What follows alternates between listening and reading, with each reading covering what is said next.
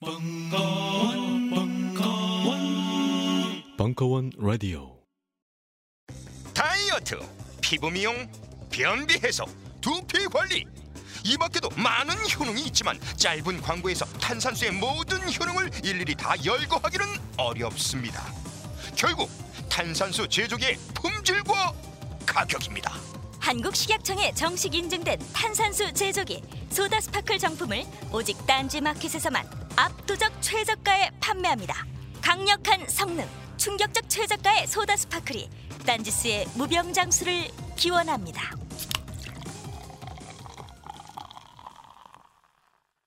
안녕하세요. 딴지마켓 조립 PC 전문 업체 컴스테이션의 이경식입니다. 혹시 알고 계십니까? 용산 선인상가에 빛나는 1층 130호. 제 머리 때문에 빛나는 건 아니고요. 저희 컴스테이션이 여러분들을 기다리고 있는 곳입니다. 2014년 가을 저희 컴스테이션은 전국의 컴퓨터 호객님들을 탈출시켜 주기로 결심했습니다. 더 이상 용산에서 어리버리하게 돌아다니지 않아도 될 우리 딴지스를 위해 신뢰와 정직함으로 컴스테이션이 선인상가 1층 130호에서 여러분들을 기다리고 있겠습니다. 친절함이 무엇인지 경험해보고 싶으신 분들은 주저하지 마시고 놀러오세요. 마음을 담아 설명드리겠습니다. 전국의 딴지스들이 엄지손가락을 치켜 세울 때까지 최선을 다하겠습니다. 지금 당장 궁금하시거나 나오시기 부끄러우신 분들을 위해 휴대전화도 개방해 놓겠습니다. 011-892-5568번 전화 주십시오. 고맙습니다. 컴스테이션은 조용한 형제들과 함께합니다.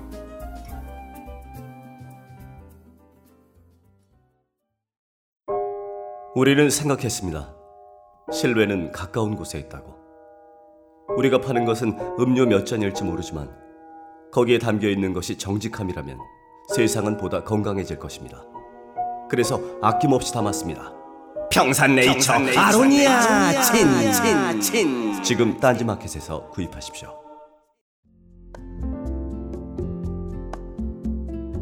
카피라이터 정철 특강. 한 글자로 글쓰기.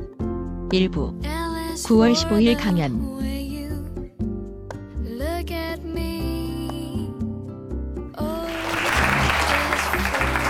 안녕하세요. 저 아세요? 어, 저는 강연 가면은 제 소개를 이렇게 합니다. 김재동 닮은 카피라이터다라고 소개를 합니다. 그러면 아니다. 박휘순 닮았다라는 반론을 듣습니다. 어, 김재동과 박휘순 중간 정도 되는, 되는 카피라이터 정철입니다. 반갑습니다. 어, 저는 그 올해로 30년 차 카피라이터입니다. 어, 대학을 졸업하고 첫 직업이 카피라이터였고 어, 그 명함을 들고 지금까지 30년을 이제 카피를 써오고 있는데요. 카피라는 게 남의 얘기를 대신 해주는 일이잖아요. 라면 얘기도 대신 해주고 맥주 얘기도 대신 해주고 이걸 20년 이상 계속 하다가 보니까 한 5, 6년 전부터 내 얘기가 마렵다라는 생각이 들더라고요. 내 얘기를 좀 하고 싶다. 어, 내 생각을 날 것으로 이렇게 던지면은 사람들의 반응은 어떨까 이런 게 궁금하기도 하고 해서 어, 제 이름을 걸고 이제 책을 한번 써보기로 했습니다. 그래서 한 5년 전에 이제 내 머리 사용법이라는 그 부류의 명작이 나오고요. 그 다음에 1년에 한 권 정도씩 불법 사전 뭐 이렇게 쭉 써서 최근에 이제 지금 여러분이 사셨거나 조금 이따 사실 한 글자란 책까지 1년에 한 권 정도씩 책을 내게 됐는데 어 그게 이제 좀 짭짤하더라고요 생각보다. 어 이게 팔리는 거예요. 이게 왜 팔릴까? 아, 생각을 해봤더니 카피라이터가 쓴 에세이는 조금 다르다 이런 반응이 있었던 것 같아요. 굉장히 짧고 함축적이고 발상도 좀 역발상 같은 게 있고 뭐 언어 유희 같은 것도 좀 많고. 그래서 조금 다르다라는 반응이 이제 책이 판, 책 판매로 이어졌던 것 같은데 그러다 보니까 이제 너는 어떻게 글을 쓰느냐 어떻게 카피를 쓰느냐 혹은 어떻게 책을 쓰느냐 이런 이제 질문들을 받게 됐어요. 그래서 이번에 이제 한 글자란 책을 내고 어, 이 책에 나오는 글을 중심으로 해서 어, 저는 이러이런 생각으로 이러이런 과정을 거쳐서 글 하나를 이렇게 생산해냅니다 하는 그 보고 같은 자리를 한번 마련을 해보자 해서 다행히 이제 또 벙커에서 초대를 해주셔가지고 어, 오늘 자리를 만들게 됐습니다. 그래서 이건 무슨 뭐 글쓰기의 정석, 뭐 시중에 나와 있는 글쓰기 책들 뭐 이런 건 아니고요. 어, 순전히 제 개인적인 경험에 의해서 이렇게 정, 경험을 정리해서 그냥 보고 드리는 그런 강연이 될 것 같습니다. 음, 그래서 어, 저 11가지 얘기를 제가 할 텐데요. 그 중에 이제 내가, 아, 이거는 내가 한번 해봐야겠다. 나한테 맞는 것 같다. 나도 이런 방법을 한번 선택을 해봐야겠다. 이런 것들이 있으면 그것만 발췌를 해가지고 어, 섭취를 하셔도 좋을 것 같습니다. 그 오늘 강연 제목을 이제 한 글자로 글쓰기로 놓고 어, 11마리의 개를 잡아라 라고 붙여봤습니다. 근데 11마리의 개가 뭔가 영덕개, 뭐 꽃게 뭐 이런 걸까요? 어, 11마리의 개입니다. 지겹게, 보이게, 낯설게, 짧게, 재미있게, 두껍게, 춤추게, 쉽게, 가볍게, 무식하게, 따뜻하게. 이 11가지가 제가 글 쓰는 요령을 어, 느 정도 망라했다고 보시면 될 것 같습니다. 이거 하나하나에 대해서 어, 말씀을 드려보겠습니다. 어, 먼저 한 글자란 책에 보면은 글이라는 한 글자가 있는데요. 어, 글을 쓴다는 게 어떤 건가에 대한 제가 한번 내려본 정의인데요. 글을 쓴다는 건 바다를 파도 공장이나 깊이 더하기 넓이라고 멋을 부려 표현하는 게 아니라 바다를 바다라고 말하는 용기를 내는 것이다. 이게 글 쓰는 거라고 저는 생각을 합니다.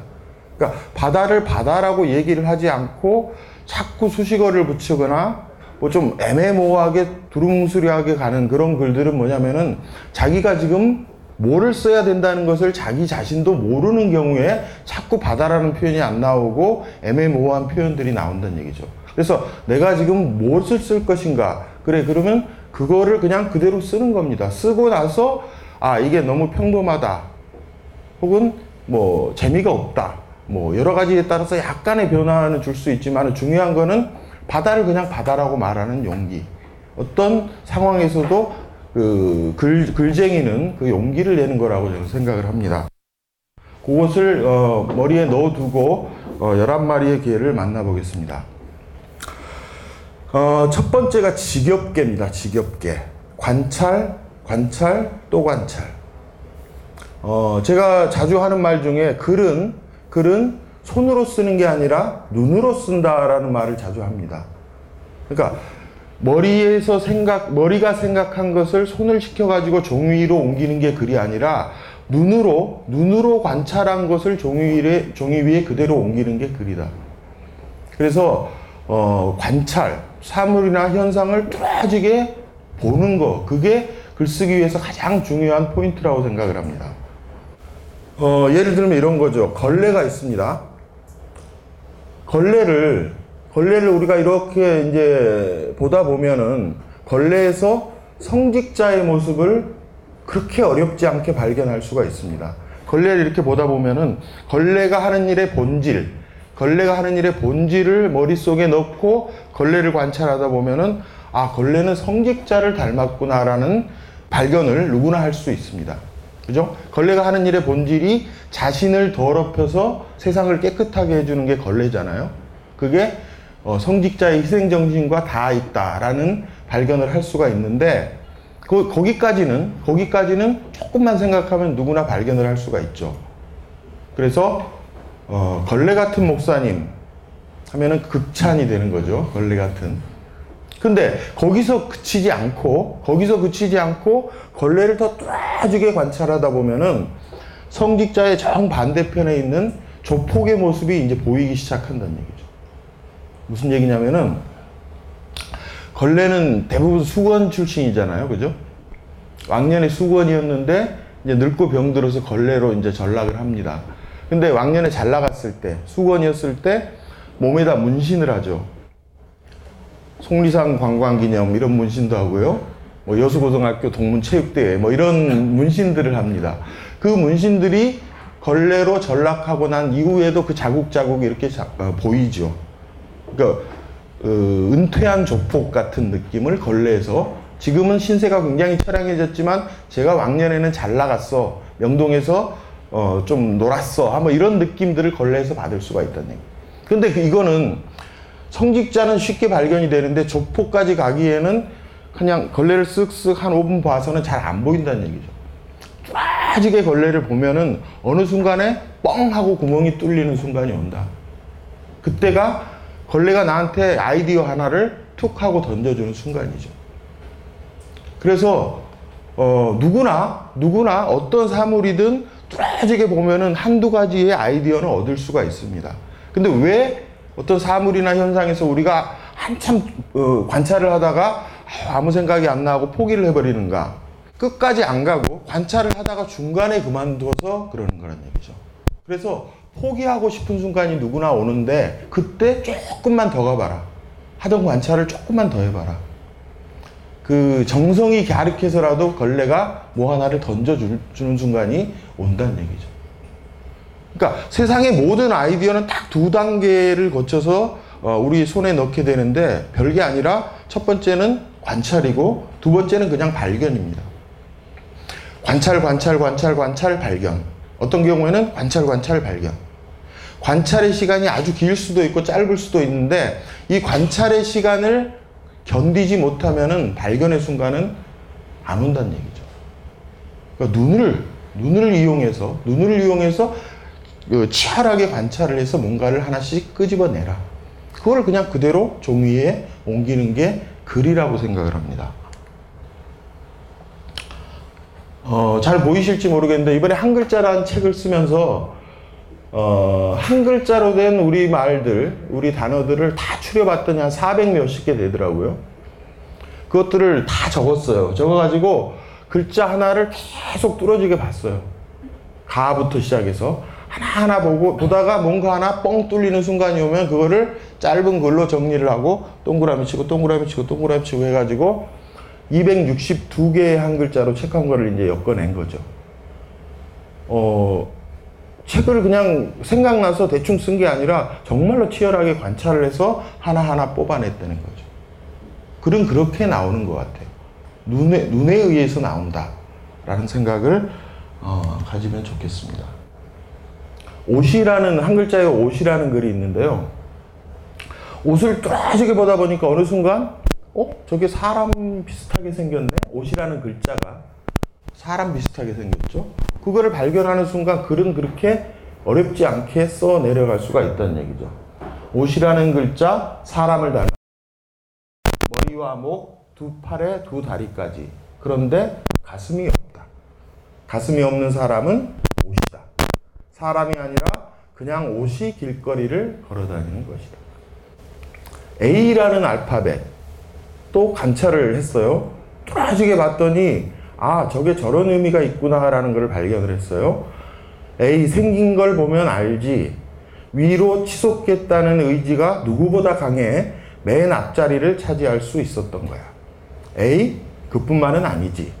치솟겠다는 의지가 뜬구름이 되지 않도록 두 다리는 땅을 딛고 있다는 사실. 그러니까 글자 하나도 뚫어지게 보면 거기서 뭔가 드라마나 사연, 스토리를 얼마든지 누구든지 발견해낼 수가 있는 것 같습니다. 2라는 숫자, 2라는 숫자도 생긴 형태로 관찰을 해서 쓴 글인데요. 2라는 글자가 이렇게 생겼죠. 사람이 무릎 꿇고 앉은 모습이다. 고개도 살짝 숙였다. 겸손이다. 늘 머리를 꼿꼿이 세우고 사는 이리 갖지 못한 좋은 심성이다. 바닥에 길게 몸을 붙이고 있다. 안정이다. 늘 다리 하나로 서 있어 언제 쓰러질지 모르는 이리 갖지 못한 좋은 자세다. 꼭 이리여야 할 이유는 없다. 한 걸음만 뒤로 조금만 더 천천히. 꼭 1등이어야 되는 건 아니죠. 어, 오히려 2가 더 많은 좋은 자세와 좋은 심성, 1보다 갖고 있다. 뭐 이런 얘기입니다. 그래서 첫 번째 팁은 관찰. 정말 지독하게 관찰을 하라. 라는 얘기입니다.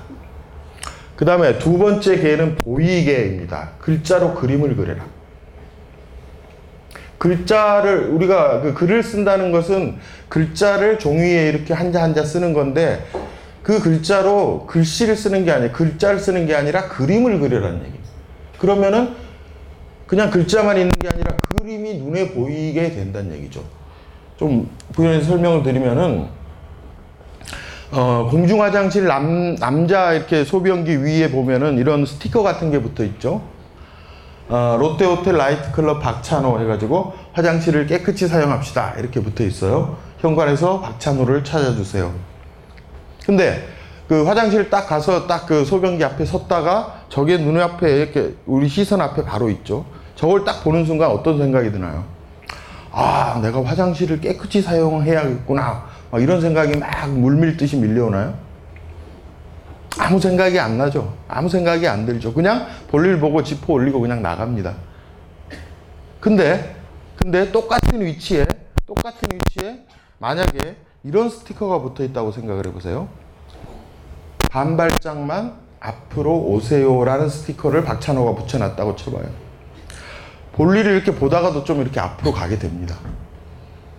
어떤 차이가 있을까요? 화장실을 깨끗이 사용합시다. 반발짝만 앞으로 오세요. 둘 다 화장실을 깨끗이 사용하자는 같은 얘기거든요. 근데 하나는 아무런 행동이나 반응이 없고 하나는 그냥 행위가 그냥 금방 일어난다는 얘기죠. 두 가지의 차이는 이 두 카피, 두 글의 차이는 바로 구체성입니다. 구체성. 글이 구체적이냐, 추상적이고 관념적이냐에 따라서 그 전달력 혹은 반응 이런 것들은 정말로 크게 차이가 납니다. 그러니까 세상의 모든 어떤 글을 쓰더라도 글 쓰는 사람이 머릿속에 넣고 있어야 할 거를 딱 하나만 딱 하나만 얘기를 해달라 그러면 저는 주저없이 구체성 이 세 글자를 얘기를 합니다. 똑같은 메시지도 이게 얼마나 구체적인가에 따라서 그 전달력이 굉장히 달라진다는 얘기죠. 구체적인 글은 읽는 순간에 머릿속에 그림이 그려집니다. 화장실을 깨끗이 사용합시다. 그림이 안 그려져요. 반발짝만 앞으로 오세요. 쉽게 그림이 그려집니다. 그러니까 글자로 그림을 그리라는 얘기는 뭐냐? 구체적인 글을 쓰라는 얘기죠. 머릿속에 그림이 떠오르도록.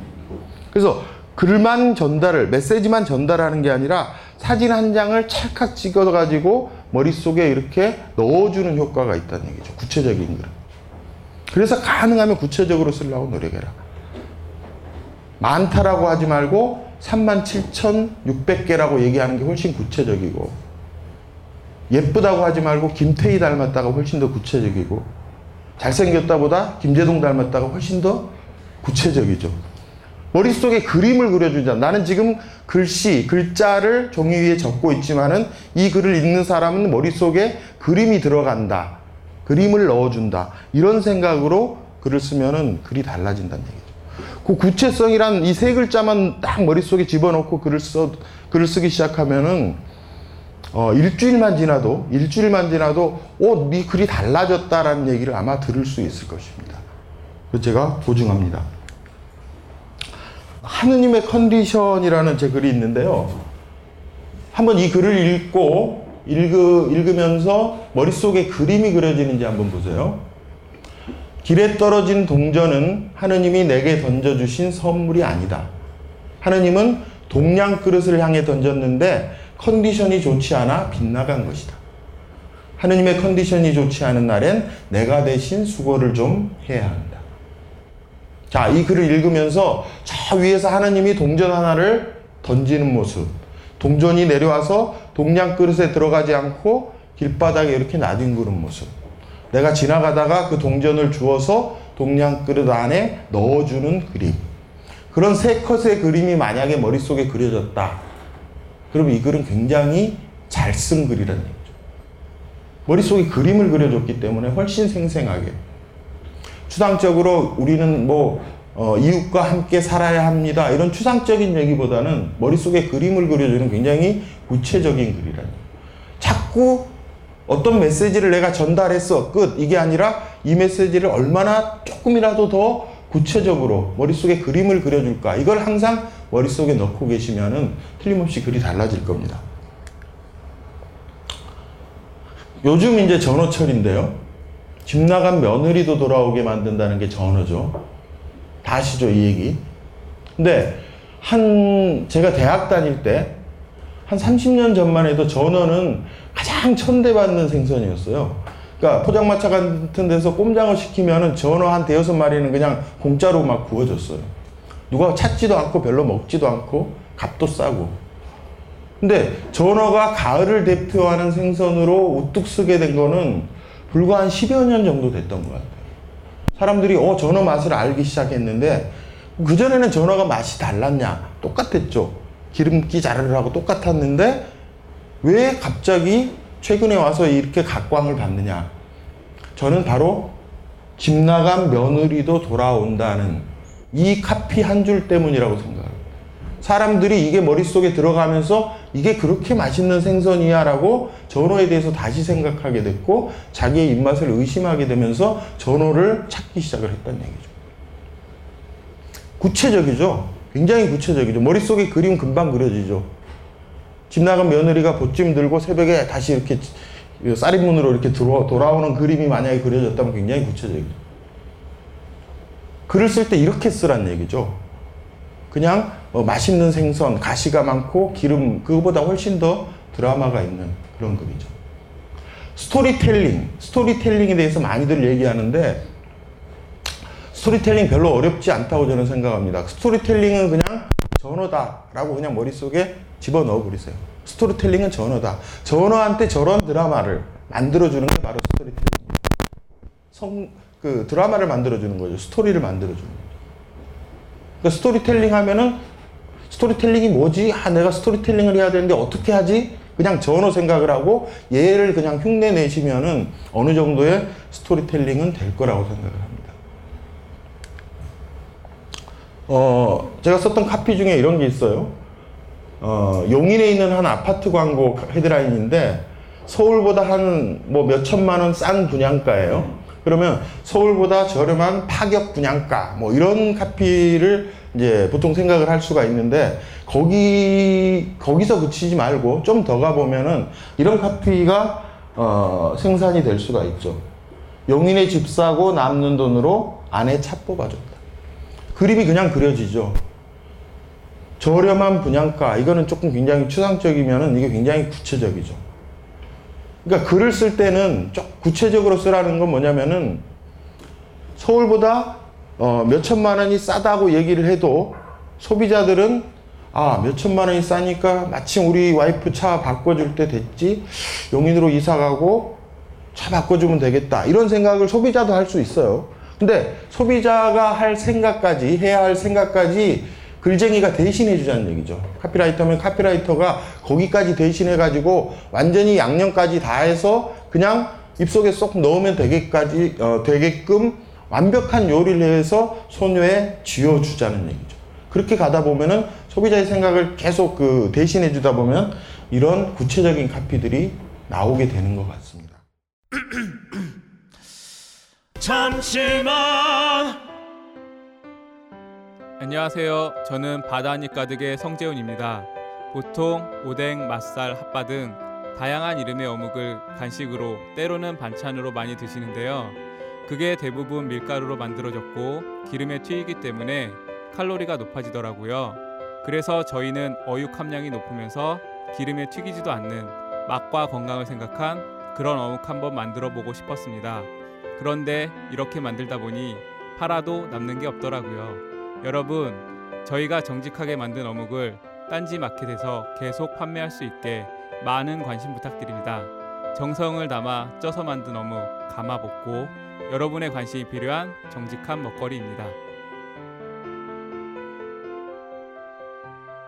잠시만 우리 이제 어묵 먹어요 맛있는 가마볶고 요즘 나는 책 추천을 하지 않는다. 그래도 이 책은 추천하지 않을 수 없다. 나는 딴지일보 읽은 척 매뉴얼의 애독자였으니까. 이웃시민 고전은 직접 반려들어 읽는 게 가장 좋다. 그게 여의치 않으면 너부리의 읽은 척 매뉴얼을 읽어라. 읽은 척 매뉴얼은 고전들의 뒤틀린 소개이자 색다른 비평일 뿐만 아니라 그 자체로 고전과 맞먹는 유사 고전이다. 고종석 그는 딴지일보 역사를 통틀어 가장 딴지적 글쟁이다. 김어준. 고전이 얼마나 재밌는가를 은하계에서 가장 재밌게 설명하는 책. 딴지 편집장 너브리의 고전문학 읽은 척 매뉴얼.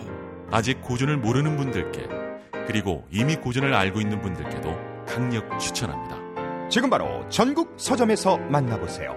딴지 마켓에서 구입하는 분께는 저자 사인본을 배송해 드립니다.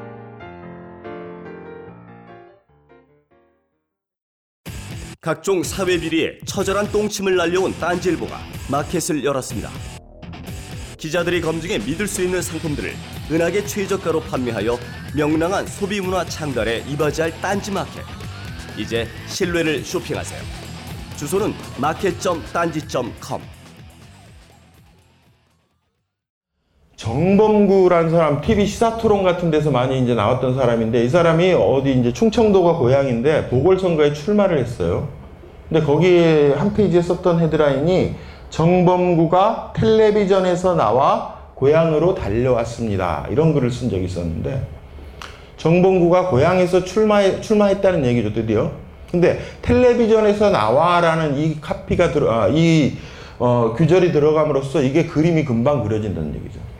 일본 영화 링 같은 그림이 만약에 그려진다. 텔레비전에서 나와서. 아, 이 친구가 TV 스타였구나.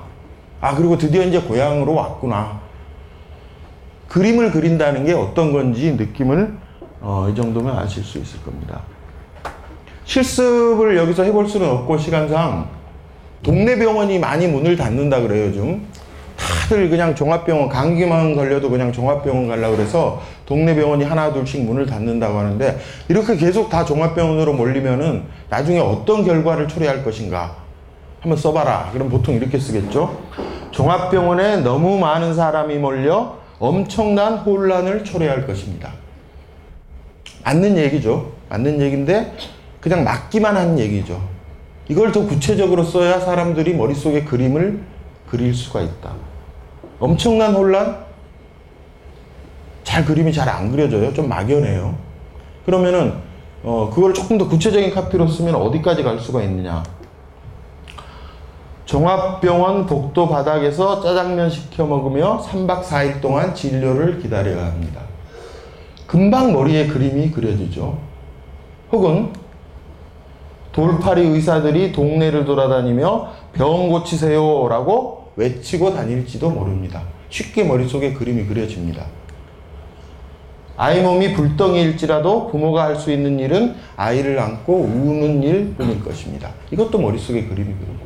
엄청난 혼란을 엄청난 혼란이라고 하지 말고 머리에 그, 더 이렇게 정확한 그림을 그려주는 거죠. 혼란의 그 상황을 한 장의 사진으로 박아준다. 이런 느낌으로 글을 쓴다. 이게 바로 구체성입니다. 한 글자에 돈이라는 그 한 글자가 있는데요. 남들이 돈 벌었다는 길을 뒤따라간다. 다 주어가고. 남이 간 길을 가면은 따라가면은 별로 성공하기 어렵다는 얘기인데 성공하기 어렵다 이런 게 아니라 다 주어가고 없다. 그림 쉽게 그려지죠. 이렇게 아무리 살펴도 하나도 남지 않고 누가 다 주어가 버린 앞이라는 글도 앞자리에 목숨 걸지 마라. 자동차 뒷좌석에 앉는다고 목적지에 늦게 도착하는 건 아니다. 한 차로 가는 거죠. 뒷좌석에 앉는다고 목적지에 늦게 도착하는 거 아니죠. 땀.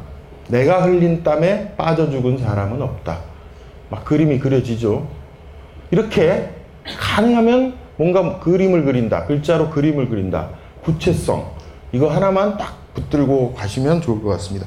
오늘 제가 11마리의 개를 말씀을 드릴 텐데, 어, 그, 기억력이 아주 그 나쁜 사람, 많은 것을 어, 이 속에 저장할 수 없는 사람은 딱 하나만 저장한다면은 구체성, 이 세 글자만 머릿속에 넣고 집에 가셔도 어, 여기까지 온 그 교통비는 뽑을 거라고 저는 생각을 합니다.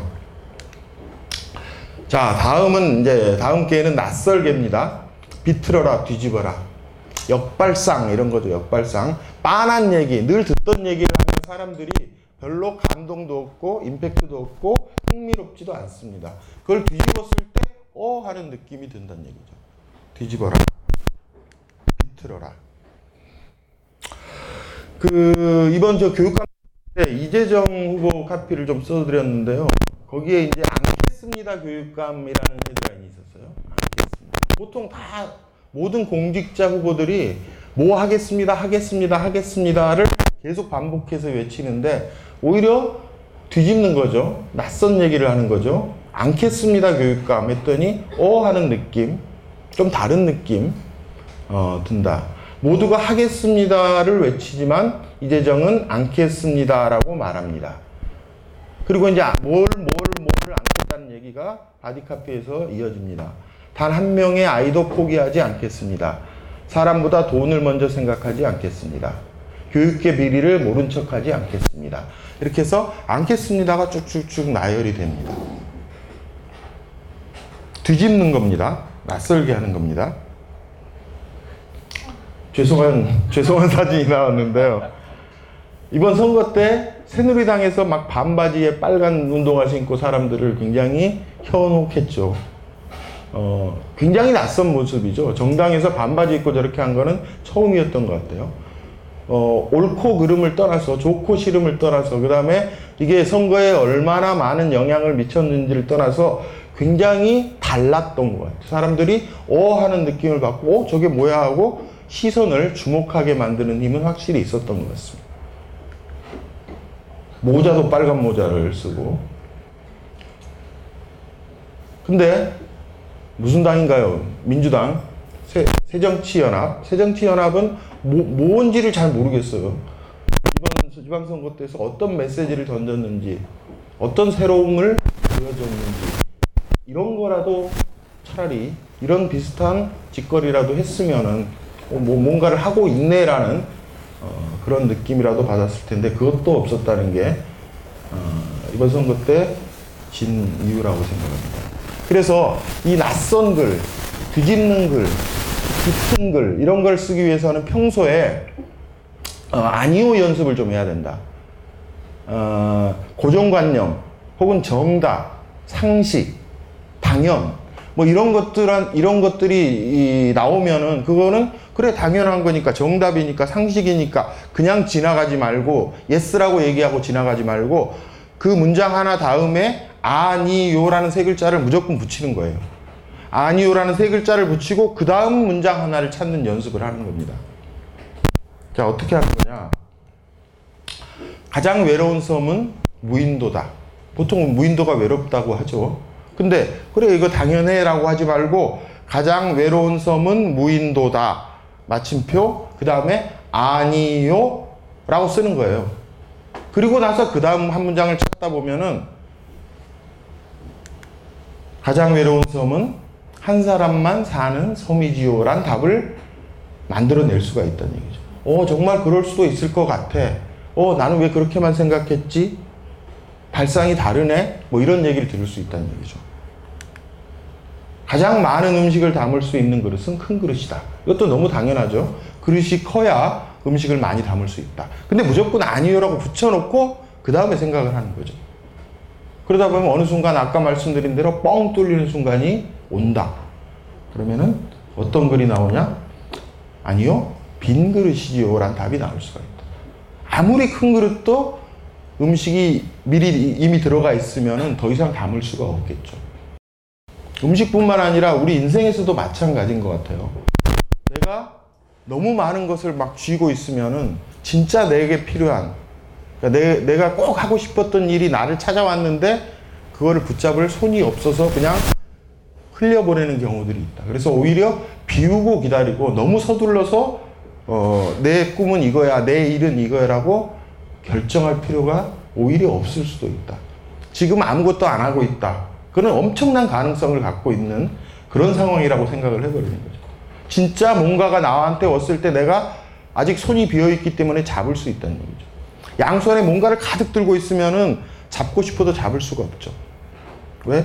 손이 세, 세 개가 아니잖아요. 두 개밖에 없으니까. 싱싱한 물고기가 오래 산다. 아니요. 싱싱한 놈이 접시 위에 먼저 나오죠. 우리가 싱싱한 놈부터 이렇게 회를 뜨지요. 해가 졌다. 깜깜하다. 절망적이다. 이제 끝이다. 아니요. 별이 떴지요. 아무리 절망적인 숭- 상황에서도 우리가 희망을 발견할 수가 있다라는 메시지겠죠. 나가 모이면 우리가 된다. 여기 있는 사람들이 다 나죠. 나가 모여서 오늘 이 자리에서 우리가 됐는데 이것도 그냥 아니요라고 붙여놓고 그냥 머리 쳐박고 계속 생각을 하는 거예요.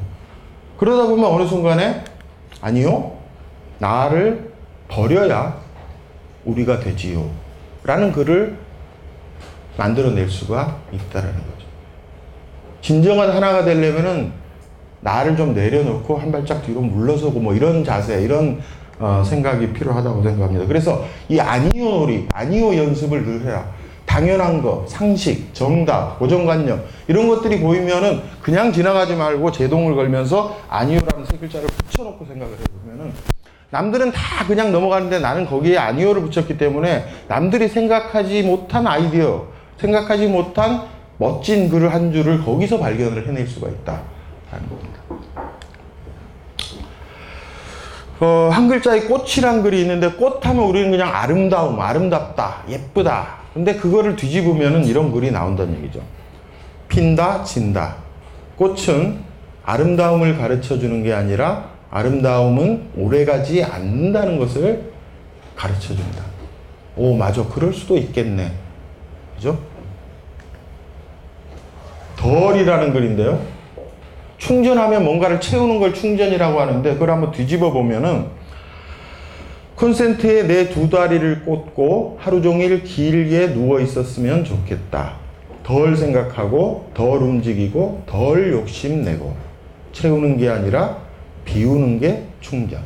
오히려 오히려 비우는 게 에너지를 어, 채우는 어, 그런 방법일 수도 있겠다. 겁이라는 한 글자인데요. 진짜 겁나는 건 노력 없이 덜컥 성공, 성공해 버리는 것. 노력한 실패에겐 박수를, 노력 없는 성공에겐 걱정과 위로를. 뒤집으면은 이런 메시지도 가능하지요. 숲. 숲을 보려면 숲을 보지 마세요. 숲을 보려면 숲을 보지 마세요. 숲을 보지 말고 나무 하나하나를 보세요. 나무 하나하나의 사연을 더한 것이 숲입니다. 사람들을 알고 싶으면 사람들을 만나지 마세요. 사람들을 만나지 말고 한 사람 한 사람을 만나세요. 덩어리로 만나는 게 아니라 어, 1대 100으로 만나더라도 1대 100이 전체가 만나는 게 아니라 100개 일하고 이렇게 만나야 그 사람을 어, 어느 정도 알 수가 있다라는 얘기를 했죠. 철, 제 이름입니다. 아빠를 아버지라고 부를 때부터 철이 드는 게 아니다. 오히려 아버지를 다시 아빠라고 부르고 싶은 순간부터 철이 든다. 철들 드셨나요? 운. 이것도 이제 뒤집는 건데, 글이 재밌는 글들을 이렇게 짧지만 재밌는 글들을 보면은 기대에 어긋나는 거죠. 이렇게 갈 거야라고 했는데 뒤에서 싹 반전이 된다거나 툭 튀어버린다거나 이랬을 때 사람들이 아 하면서 그래서 재미를 느끼고 그만큼 힘을 느껴지는 건데 이런 것들이죠. 지금 하는 일 많이 힘드세요? 그렇다면 당신은 운이 좋은 편입니다. 정말 힘들기, 어, 견디기 힘든 일은 아무 일도 하지 않는 일입니다. 힘든 게 운이 좋다는 게 어, 기대에 어긋나는 접근이 되겠죠. 이것도 역시 기대에 어긋나는 그런 건데 척이라는 글입니다. 깊은 밤이면 잠 못 드는 새벽이면 우리는 최선을 다해 외로운 척한다. 마치 낮엔 외롭지 않았던 것처럼. 그렇게 하고들 있죠, 다들. 등. 돌아서면 끝인가? 등을 껴안는 것도 사랑이다. 뭐 이런 것들이 좀 뒤집어서 생각해서 글 만들어낸 글들일 것입니다. 자, 이거 낯설게, 낯설게 하기 위한 그 가장 쉬운 방법을 한 가지 그 팁을 말씀을 드리면은, 어, 글이라는 것은, 글이라는 것은 단어와 단어의 조합이죠. 단어와 단어를 조합하고 조립해가지고 하나의 문장을 만들어내고 그 문장 몇 개가 또 조합해가지고 하나의 완성된 글이 되는 건데, 어, 그, 그 조합에서 사람들이 어 하는 낯선 느낌 을 같게 만드는 가장 쉬운 방법은 서로 어울, 어울릴 것 같지 않은 단어를 조합시키는 겁니다. 낯선 조합이죠. 다정한 살인. 살인과 다정하다. 이거는 별로 어울리지 않는 그런 조합이죠. 그런데도 사람들이 어 하면서 주목, 그, attention을 하게 된다는 얘기죠. 이렇게 조합을 해봐라. 붙지 않을 것 같은 것들을 붙여봐라. 단어와 단어의 조합일 수도 있고, 비주얼과 비주얼의 조합일 수도 있고, 뭐 모델과 모델의 조합일 수도 있고, 하여튼 늘 익숙하게 붙, 그 붙여왔던 것들을 하지 말고, 붙지 않을 것 같은 거, 너무 거리가 먼 것 같은 것들을 붙였을 때, 어, 사람들은 거기서 임팩트를 느낀다. 아름다운 우리 강상, 아무런 힘이 없거든요. 아름다운 꽃, 아무런 힘이 없습니다. 근데 아름다운 핵무기 하면은, 어? 뭐야? 하고 붙지 않을 것 같은 게 붙는 거죠. 아름다운 고리대금업자. 이랬을 때, 어? 이게 뭐야? 하고 그런 조합에서 사람들은 낯설음을 느낀다는 얘기입니다.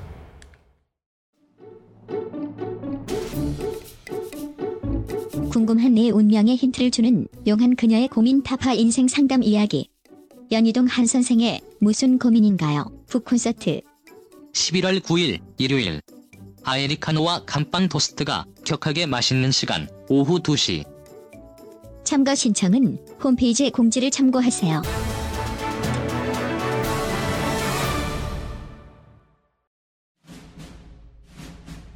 스마트폰에 바이블 벙커원 어플이 대폭 업그레이드 되었습니다. 강좌 및 강의별 결제 기능 탑재 멤버십 회원이 아니라도 벙커원 동영상들을 골라볼 수 있는 혁신. 바로 확인해 보세요. 지지난 그 서울시장 선거 때 어, 한명숙 후보가 어, 시장 후보로 출마를 했는데 그때 썼던 카피가 사람 특별시입니다. 어, 사람과 특별시를 조합했더니 느낌이 다르더라는 얘기죠.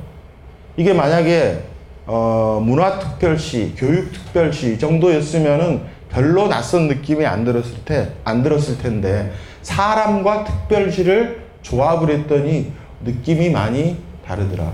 아, 사람들이 슬로건이 괜찮다는 얘기를 어, 많이 들었습니다. 지금도 이 슬로건을 얘기하는 사람들이 있고요.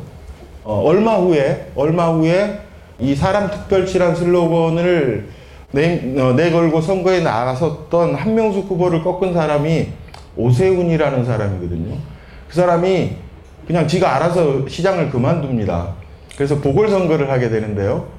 어, 여자 후보가 하나 그 보궐선거에 출마를 합니다. 그 후보의 슬로건이 생활특별시였어요. 뭐 흉내는 낸 것 같은데 이건 낯선 느낌이 별로 안 들죠. 생활특별시라는 거는. 자, 이렇게 낯설게 간다.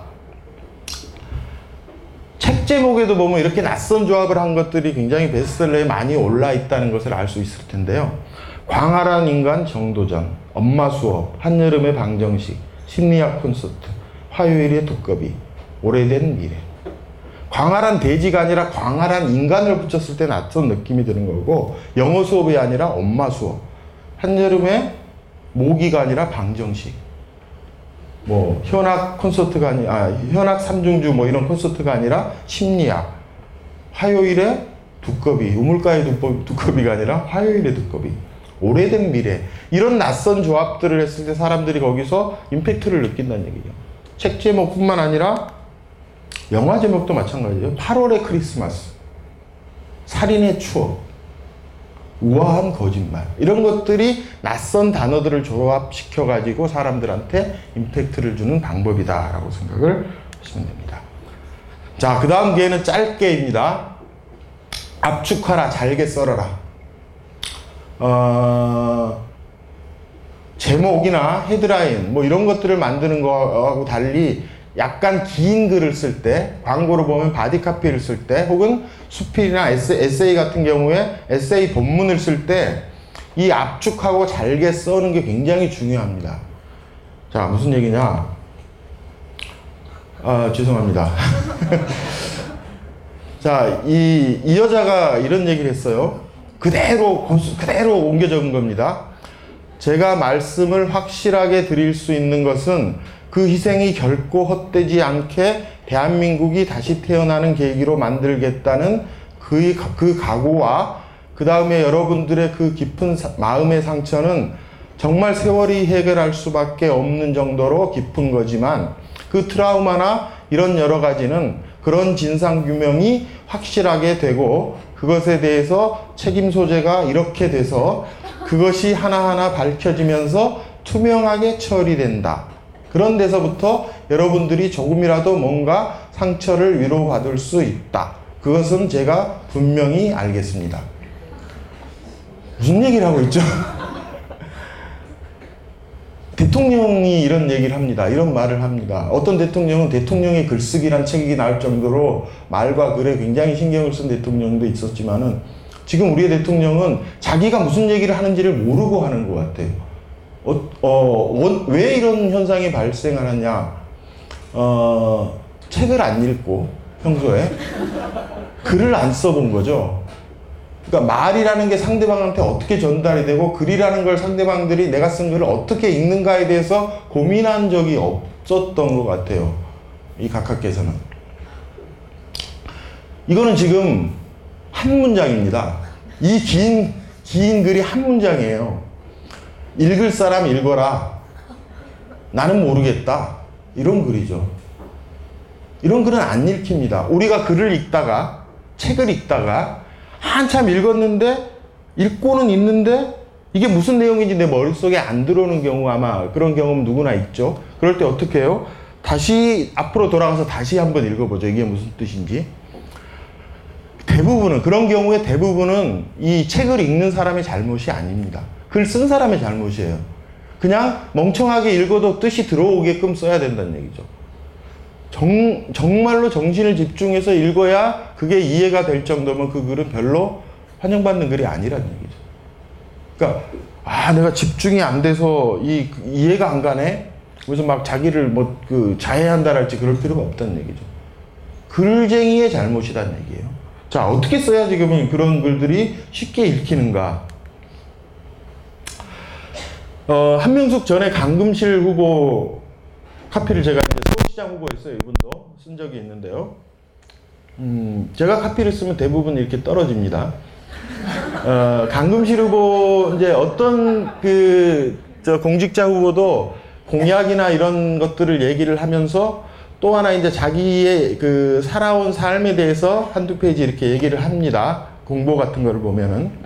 근데 강금실이라는 후보를 이렇게 이제 들여다봤더니 보통 어떻게 쓰죠? 강금실은 제주에서 가난한 집의 딸로 태어나 어쩌고 저쩌고 이렇게 시간 순으로 쭉 자라온 얘기를 쓰는데 그게 좀 재미가 없잖아요. 다들 고만고만하니 똑같이 하니까. 그래서 좀 다른 설계를 좀 했으면 좋겠다라고 해서 강금실을 들여다봤더니 이 사람은 굉장히 영광스러운 면이 한편으로 있고 굉장히 어두운 면이 또 한편으로 있는 양쪽이 다 양쪽을 다 갖고 있는 여자들란 얘기죠. 그래서 아, 이 강금실이라는 한 사람이 두 여자처럼 느껴졌어요. 두 여자. 그래서 헤드라인을 두 여자 이야기라는 헤드라인을 붙이고 두 개의 문단으로 나눠 가지고 얘기를 했어요. 자, 글이 글이 얼마나 짧게 글을 얼마나 짧게 썰었는지를 한번 보세요. 한 여자가 있었다. 반장도 했다. 학생회장도 했다. 초중고등학교를 수석 졸업했다. 서울 법대에 들어갔다. 사법고시에 합격했다. 최초의 여성 법무부 장관이 되었다. 외교통상부 여성 인권 대사가 되었다.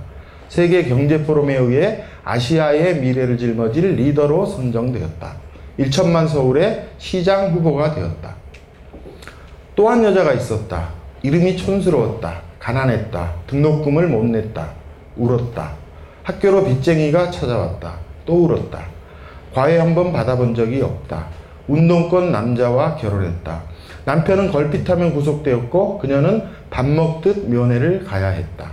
아이를 갖고 싶었다. 실패했다. 남편은 사업에 실패했다. 남편의 모든 빚을 떠안았다. 여전히 빚이 많다. 여전히 눈물이 많다. 상처가 많은 여자와 영광이 많은 여자. 이 두 여자는 강금실이라는 하나의 이름을 쓴다. 이게 이제 제가 설계해본, 설계해본 카피의 그 플롯이었고, 두 개, 영광과 상처를 나눠서 한번 했더니 조금 다른 카피가 됐던 것 같아요. 어, 이 카피를 써가지고, 아, 제 나름대로는, 아, 잘 된 것 같아 하고 딱 이제 자랑스럽게 강 후보를 보여줬어요. 이렇게 갔으면 좋겠습니다라고 보여줬더니 쭉 읽더니 너무 좋네요. 이대로 갑시다. 아, 수정할 거 없습니다. 아, 없습니다. 이대로 갑시다. 그대로 해서 아, 그럼 넘기겠습니다. 이제 딱 그 나갔어요. 후보는 이제 또 어디 유세하러 갔겠죠. 한 시간쯤 후에 전화가 딱 왔어요. 전화를 딱 받았더니 저기 저 지금 수정이 가능한가요? 라고 전화가 왔어요. 아, 예, 지금 아직 가능합니다. 뭐 수정할 거 있으세요? 하나만 딱 고쳤으면 좋겠다. 아, 말씀하세요. 저 고등학교를 초 고등학교 앞에 초중자를 좀 넣어주시면 안 돼요? 이런 전화가 왔어요. 그래서 어, 원래 제가 썼던 거는 고등학교를 수석 졸업했다라고 썼는데 초중을 넣어가지고 초중 고등학교를 수석 졸업했다. 이거 하나만 고치고 갔습니다. 자, 이거는 좀 극단적으로 문장을 썰어서 끊어서 쓴 그 긴 글인데요. 이, 이게 극단적일지라도 이런 느낌을 머릿속에 넣고 글을 써야지. 그래야, 그래야 읽는 사람이 경쾌하게 툭툭툭툭 읽어 나갈 수가 있다는 절대로 글은 쓰는 사람이 쉽게가 아니라 읽는 사람이 쉽게, 읽는 사람 입장에서 생각을 해야 됩니다. 일부러 글을 어렵게 쓴다. 바보짓이죠. 읽는 사람이 그거는 어, 자기 글을 100%못 받아들이게 만드는 그런 장치가 되는 거니까. 이런 느낌으로 글을 써야 된다. 어, 도치라는 글이 한 글자에 있어요. 망망대해에 배 한 척이 놓여 있다. 바람 한 점 없고 구름 한 점 없고 그늘도 한 점 없이 타는 태양만 가판 위로 쏟아지고 땀과 짜증이 그 위로 쏟아진다. 선원 한 사람이 일어나 천천히 돛을 올리자 바람도 없는데 돛이 무슨 소용이냐는 동료 선원들의 핀잔이 그에게 쏟아진다. 하지만 그는 묵묵히 돛을 올린다. 돛이 태양을 막고 그늘을 만들자 무슨 소용이냐고 꾸짖던 사람들이 머리를 긁적이며 하나둘 그늘 쪽으로 자리를 옮긴다. 바다 항해에서뿐만 아니라 인생 항해에서도 머리를 긁적이게 만드는 주범은 늘 섣부른 판단과 성급한 호통이다. 이런 글입니다. 이, 이 지금 글을 보면은 다섯 문장으로 되어 있습니다. 다섯 개의 마침표를 사용해서 글 하나를 완성한 거예요. 자, 이 똑같은 글을, 똑같은 글을 잘게 썰면 어떻게 되느냐. 망망대해, 바람 한 점 없다, 구름 한 점 없다, 그늘 한 점 없다. 타는 태양만 가판 위로 쏟아진다. 땀과 짜증이 그 위로 쏟아진다. 선원 한 사람이 일어선다. 천천히 돛을 올린다. 바람도 없는데 돛이 무슨 소용이냐는 핀잔이 쏟아진다. 하지만 그는 묵묵히 돛을 올린다. 돛이 태양을 막는다. 그늘을 만든다. 무슨 소용이냐고 꾸짖던 사람들이 머리를 긁적이며 하나둘 그늘 쪽으로 자리를 옮긴다. 인생 항해에서도 그렇다. 머리를 긁적이게 만드는 주범은 늘 섣부른 판단과 성급한 호통이다. 이거는 아마 열세 문장인가로 돼 있을 거예요. 13개의 마침표를 사용했는데 이게 훨씬 더 읽어 내려가는 사람들이 쉽게 툭툭툭툭 경쾌하게 읽어 내려갈 수 있다는 얘기죠. 그래서 글을 쓰다가 내 글이 마침표가 그 잘 안 나온다. 자꾸 글이 길어진다 싶으면은 그 글을 한 문장을 두 문장이나 세 문장으로 한번 나눠 보세요. 틀림없이 나눠집니다. 그대로 하면은 훨씬 쉽게 읽어 내려갈 수 있는 글이 된다는 얘기예요. 그래서 어, 잘게 썰어라. 긴 글을 쓸 때는 잘게 썰어라 이 말씀을 드리고 또 하나는 이제 G마켓 지하철 광고 카피로 썼던 건데요. G마켓이기 때문에 G 가지고 말장난을 한 그런 카피인데 몰랐지 해서 지금껏 지뢰 팍팍 묻힌 쇼핑몰 여기저기 지그재그로 지나다니다가 뭐 지겹고 지루한 뭐 쭉 이렇게 나가는데 어, 이게 일곱 줄입니다. body copy가. 본문이 일곱 줄이에요. 근데 그 글쟁이란 혹은 카피라이터란 뭐를 하는 사람이냐 두 가지 일을 하는 사람이다라고 어, 머릿속에 넣어두면 되는데 첫 번째 일은 글을 쓰는 일입니다. 글쟁이니까 당연히 글을 쓰는 일을 해야겠죠. 그 다음에 두 번째 일은 뭐냐 자기가 쓴 글을 걷어내는 일. 여기까지 해야 다 썼다가 된다는 얘기죠. 우선 글을 쓰세요. 우선은 글을 쓰고 그 다음에 지우개를 이번에는 들고 드러내도 되는 것들을 찾으면 틀림없이 단어 하나 혹은 한 귀절 혹은 문장 하나를 통째로 드러내도 글에 아무런 전달에 어, 어, 문제가 없는 그런 것을 발견하게 됩니다. 그래서 글을 쓰고 나서는 두 번 정도 속가내는 그 과정을 꼭 거쳐야 된다. 그래야 군더더기 없는 짧은 글이 완성이 된다는 얘기죠. 썼다 끝이다가 아니라 썼다 지운다 끝이다 두 가지 일을 한다 라고 생각을 한다는 해야 된다는 얘기죠. 여기서도 지금 그 오렌지색으로 표시한 것들을 걷어내도 메시지 전달, 의미 전달에 아무 문제가 없다는 거죠. 어, 전체 양이 한 3분의 2 정도로 줄어들었을 겁니다. 뭐 다 읽지는 않을게요. 이런 느낌으로 글을 써라. 라는 것만 어, 알고 계시면 될 것 같습니다. 한 글자의 겉이라는 한 글자가 있는데요. 그것보다 이것이 소중하다. 라는 가장, 그, 가장 짧은 글 중에 하나인 것 같은데요. 어, 압축하고 압축하고 압축한 본문 문장인 겁니다, 이게. 그러니까, 어, 뭐, 미래를 위해서 오늘을 희생하지 마라, 현재를 희생하지 마라, 지금 네 가까이 있는 사람이 소중하다, 멀리 있는 사람보다 가까이 있는 행복을 더 소중하게 생각해라. 그런 메시지, 메시지, 메시지들을 함축하고 함축하고 함축했더니 그것보다 이것이 소중하다라는 한 줄의 글이 만들어졌다는 얘기죠. 여기서는 더 어, 별로 뺄 게 없겠죠. 그래서 어, 글을 길게 쓰는 거는 쉬워요. 그냥 쭉 쓰면 되니까. 근데 그게 군더더기 없이 그 컴팩트한 글을 만들어내는 거는 상당한 노력과 노하우가 필요한 것 같아요. 어, 마크 트웨인이라는 사람이 옛날에 어, 친구한테 편지를 보냈는데 굉장히 장문의 편지를 보냈다 그래요. 뭐, 한 7, 8장 되는 장문의 편지를 보냈다 그래요. 그 긴 편지를 쓰고 맨 마지막에 뭐라고 썼냐면은 그 PS처럼 해가지고 미안하네. 내가 오늘은 시간이 없어서 편지를 길게 쓰고 말았네. 라고 썼다 그래요. 시간이 없어서 짧게 쓴 게 아니라 시간이 없어서 편지를 길게 썼다. 진짜 시간이 내가 많았으면은 군더더기 없는 짧은 편지를 썼을 텐데 이렇게 주저리 주저리 늘어놓은 게 어, 시간이 없기 때문에 그랬으니까 양해해 달라 뭐 이런 얘기를 했다 그래요. 그 느낌, 그런 느낌으로 글을 써야 된다라고 생각을 합니다. 어, 빨리 가야 되는데요. 재미있게 어, 재미있게 말장난 또는 언어위. 이건 제가 가장 잘하는 주특기가 바로 이겁니다. 말장난, 언어위. 주특기이면서 제 책이 어, 다른 나라 책으로 그 다른 나라에서 번역본이 나오게 힘, 나오기 힘든 이유 중에 하나가 바로 어, 이 말장난이 너무 많고 언어 위가 많고 이거는 번역이 안 되는 글들이 어, 한 20, 30%책 한 권에서 20, 30%는 되는 것 같아요. 이 카피라이터나 글쟁이 마찬가지지만 이 단어 말 가지고 노는 사람이거든요. 그거를 아주 그냥 어 그냥 마음껏 뛰어놀아라. 말 가지고 마음껏 말장난하고 언어 유희를 해라. 거기서 적당히 어, 재미만 있는 게 아니라 의미를 잘 섞으면은 그것도 훌륭한 글을 만들 수가 어, 있다라는 겁니다. 어, 헤어짐 내 머리 사용법에 있는 글인데요. 이제 이런 것들이 말장난이죠. 좋을 땐 상대를 업고 다녀도 무겁지 않지만 싫어지면 상대의 머리카락 한 올도 짐으로 느껴진다. 이를 영어 한글 합성어로 헤어짐이라 한다. 헤어짐이 느껴지면 헤어지게. 헤어짐을 헤어와 짐으로 분리시켜서 머리카락이라는 의미와 짐이라는 무게를 가지고 말장난을 한 거죠. 물론 이런 글을 쓰려면 영어를 좀 해야겠죠. 헤어가 머리카락이다 이런 걸 이제 좀 알아야겠죠. 어, 저는 영어를 좀 합니다. 제가 이름이 정철이라 영어를 좀 합니다.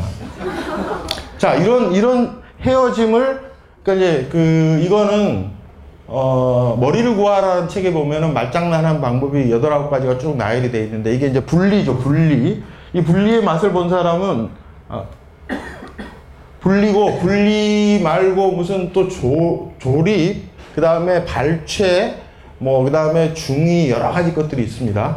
어, 책을 사서 한번 읽어보시기 바랍니다. 오늘은 다 말씀드리지 못하고 최근 지방선거 때 만들었던 제작물인데요. 말장난이죠. 이것도 말장난인데 식스팩이라는 제작물입니다. 식스팩. 어, 대한민국을 건강하게 만들 여섯 근육. 박원순은 개근, 이재정은 최근, 최문순 푸근, 당근 안희정, 차근 김석준, 두근 김경수에서 여섯 개의 근육이라는 걸로 식스팩이라는 말장난을 한 거죠. 이런 것들이 이제 말장난이 됩니다. 잘 안 보이죠? 투표. 두 장의 표라는 뜻. 이쁜 놈 당선시키려고 찍을 수도 있지만 미운 놈 떨어뜨리려고 찍을 수도 있다는 뜻. 이쁜 놈 없다고 기권하지 마세요. 라는 이것도 말장난이죠. 투표. 어, 한 글자란 책에도 그런 이제 말장난 비슷한 글들이 굉장히 많습니다. 일이라는 글, 일의 프로가 되지 않으면 일의 포로가 된다. 프로와 포로. 근데 말장난이지만 굉장히 뭐 이렇게 장난스럽지는 않잖아요. 저만 그런가요? 벗이라는 글도 역시 그런 건데요. 가리지 않고 내 알몸을 보여주는 사람. 숨기지 않고 내 허물을 보여주는 사람. 감추지 않고 내 눈물을 보여주는 사람. 벗어야 벗이다. 씨라는 것도 말장난인데요. 씨와 열매 사이에는 세월이 있다. 그것은 비, 바람, 곤충의 습격을 견디는 시간. 어떤 씨도 세월을 생략할 수 없다. 당신 김영선 씨도. 박영선 씨도 그런 것 같아요. 그죠? 과. 이것도 사람과 사람 사이에는 과가 있다. 과한 욕심, 과한 기대, 과한 허세. 두 사람이 한 사람 되려면 둘 사이에 놓인 과를 치워야 한다. 적. 쉽게 결정하지 못하는 허우적. 결정하고도 시작하지 못하는 문구적. 시작한 후에도 자꾸 뒤돌아보는 흐느적. 허우적, 문구적, 흐느적. 내 안에 살고 있는 내가 이겨내야 하는 인생 삼적. 번역이 안 되는 글들이죠, 도저히. 다. 문장 맨 끝에 붙이는 글자. 너랑 나눠 갔다. 너랑 나눠 먹다. 그러나 앞뒤 분간 못하는 바보들은 이를 자꾸 맨 앞에 붙이려 한다. 다 가져야겠어. 다 먹어야겠어. 번역이 안 됩니다. 결, 결혼, 격혼 뭐 이렇게 말장난하는 건데 결혼은 격이 맞는 사람과 하는 게 아니라 결이 같은 사람과 하는 것이다. 격혼이 아니라 결혼이다. 상당히 많은 사람들이 근데 격혼을 하고 있죠. 결혼을 안 하고. 그죠? 자, 이런 말장난 됩니다.